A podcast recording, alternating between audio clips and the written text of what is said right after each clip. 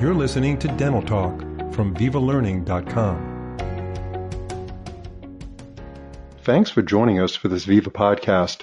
Today we'll be discussing dental composites and how to choose the right restorative material for your practice. Our guest is Dr. Les Rikis, a Winnipeg native who has been practicing dentistry since 1990 at Linden Market Dental Center. He lectures internationally on laser dentistry and cosmetic dentistry and writes extensively on both topics. Dr. Rikis, it's a pleasure to have you on the show. It's a pleasure to be here. So to begin, tell us how dental composites have evolved over the years. Well, as as we know, composites have gone from silicate cements way way back in uh, in the mid 20th century to acrylic resins, and then the early composites that we can really identify with were in the 70s, and those were basically macrofills and then evolved to microfills, which got a little bit better there, and and microhybrids in the 90s. But the problems still were micro leakage, polishability, all the things that we need in a in a an aesthetic material. They weren't really giving us the best, and and now we've evolved to nano hybrids, which really give us the ability to in the aesthetic area, make a tooth look like a tooth, make that filling look proper. So with the materials comes the, the techniques that we use, but we're really able to do a much better job now. So with all these composites on the market, these restorative composites, and there are so many of them, and there is a need for dentists to reduce inventory. What do you look for when making that decision to purchase a, a new dental composite for your practice? Well, the first thing that I do, and, and, I'm a little bit of an anomaly, I like to sit down with with the reps that come into my office and and learn a little bit about the material before I even handle it. But the things that I'm looking for, I'm looking for number one in the posterior area. I want to cut down my micro leakage, so technique is obviously important as well. But the material has to be able to withstand occlusal forces. Uh, flexural strength is very important. Compressive strength when I go to the anterior area, I want to know that the material is going to be color stable. Uh, I want to be able to work the material. I want to be able to have it adapt to the tooth properly so you don't include any voids in it. But at the end of the day, polishability is so important. You have to be able to polish it to a high luster and have it maintain that luster over time.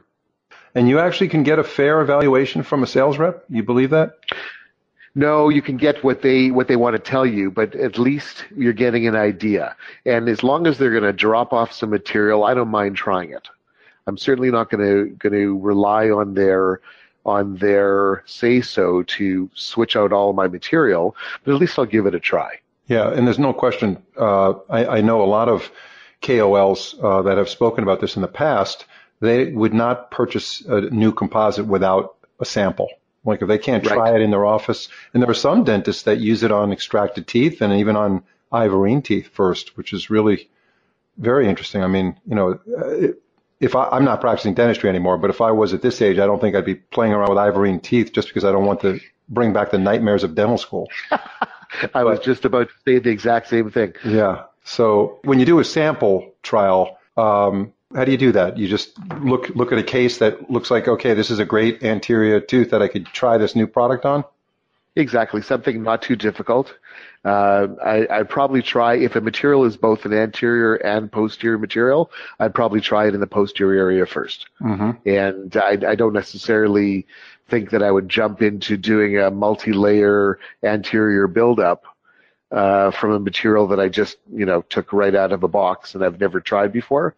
Uh, Ivorine, I wouldn't necessarily do. Extracted teeth are a little bit too dry to, to get proper, but the ability to be able to put a material on a tooth, press it with your favorite instrument, and see is it too sticky? Is it is it nice and fl- and uh, uh, flowable or is it uh, moldable to the tooth? Those are the things that that'll really turn me on to a material. So, like you said, being a KOL doesn't necessarily mean that we're going to believe everything that that the companies tell us, but it's up to us to make sure that we work the material and work it to the best of our abilities. So when you're presented a new material and you get the views and evaluations of the sales rep, Do you also look for research that's been done through third party? Well, you'd love to have third party research for sure because you can't always trust the, you know, the research that's done by the, the company that made the material.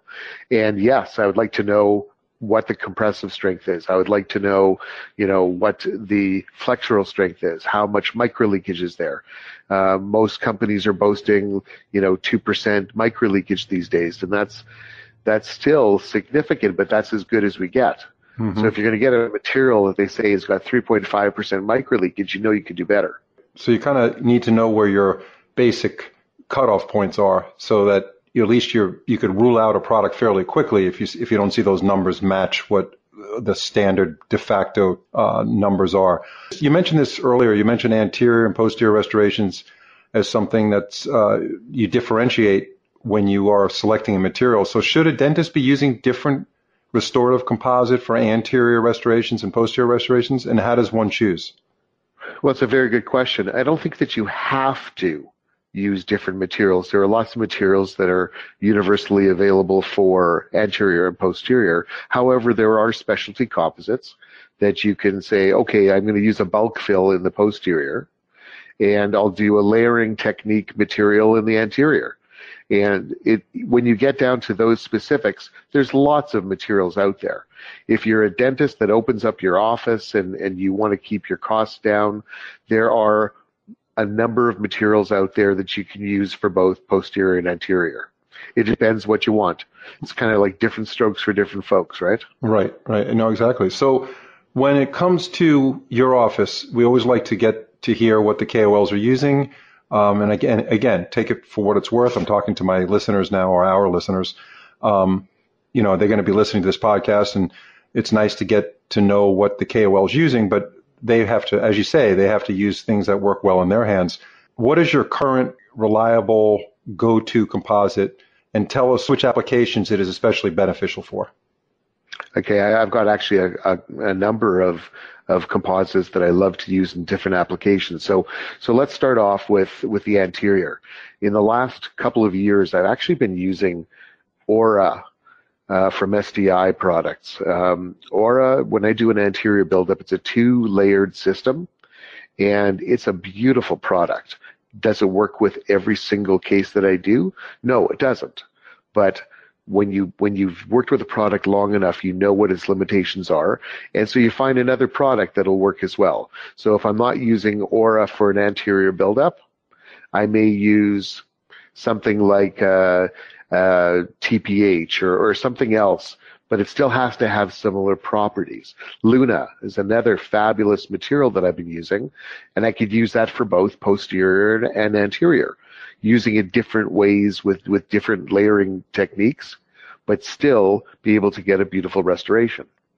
Uh, those are two that are my favorites. I also like for the posterior area, I like to use Activa restorative material from PulpDent.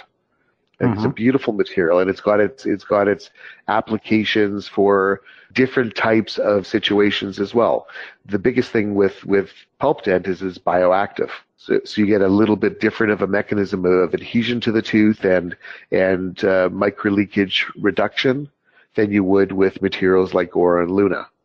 And what makes you choose Aura and Luna for your composites versus using the other product? What specifically okay. makes that decision? All right. So in when I'm doing a um, a crown situation where I'm going to do a core buildup, I would most likely choose to use a bioactive material that's going to create a, a, a much tighter bond to the tooth. And we're going to get a marriage between the, uh, the core material, the cement that we're going to use, which I can use it as well, a, a bioactive cement, whether it's from Doxa uh, in Ceramir or uh, PulpDent's Activa cement. So you could get a beautiful marriage bond between the core and the cement and also the cement to the, the material that you're going to put over top of it, the ceramic that you're going to put over top of it. Mm-hmm. So that in the posterior area would probably be my go-to. If I'm just putting in a layered composite in the posterior area, there are infinite choices we can have. It doesn't have to be uh, active at that point. I love using Luna in the posterior. Uh, if it's a very dark dentin prep, then I can use an opaque layer over top, get rid of that darkness, and then and then put in my restorative material. So in the posterior, I can use Luna and I can and I can cover dark dentin with an opaque shade and then layer over top of that the dentin shades. Mm-hmm. Doesn't have to be doesn't have to be a complex restoration. And as long as I get a nice aesthetic look to it, it still is the posterior area. I'm not as concerned as the anterior. So aesthetics, while they're still a concern, they're not nearly as demanding as they would be in the anterior area. Right. And is Aura from SDI the anterior restorative composite? The, my go-to is both Aura and Luna for the anterior. Luna would be a three-layer system, or it would be a two-layer system. Very, very different in technique, by the way. Between those two products. Yeah. And what's the learning curve on on that? With Aura, the learning curve is such that your first layer is going to be your thickest layer. Your dentin layer is the thickest layer, whereas in a three-step uh, system, your opaque layer is a very, very thin layer. Mm-hmm. And then you go to a dentin layer, and then you have a, a, basically a clear coat over top of that, and you're getting depth of color that way. Right. With with Aura, because it's a two layer system, your your blocking ability of the light from the oral cavity is coming from that first layer. So it could be a nice thick layer. You're getting a lot of color from it. You're basically matching the dentin of a tooth, and then you're putting your final enamel layer over top of that as a very very thin layer if it's too thick a layer, it's going to look milky. If it's if it's the right thickness, it's going to allow the transmission of light of that dentin layer through it, and it's going to look beautiful. One of the things that I do when I'm when I'm selecting a shade, obviously we can use our shade chips, and uh, we know that it's going to be somewhat somewhat accurate to the color it's going to be. But the best thing that I can do is do a quick mock-up with the material. I'm not worried about wasting the material. I'm worried about getting the accurate color match. So if I've got a, a class four restoration, half of the incisal ledge is missing, I'll build it up very quickly without bonding, just mocking it up quickly, getting a, a layer that's fairly fairly thick, and then uh, cure that.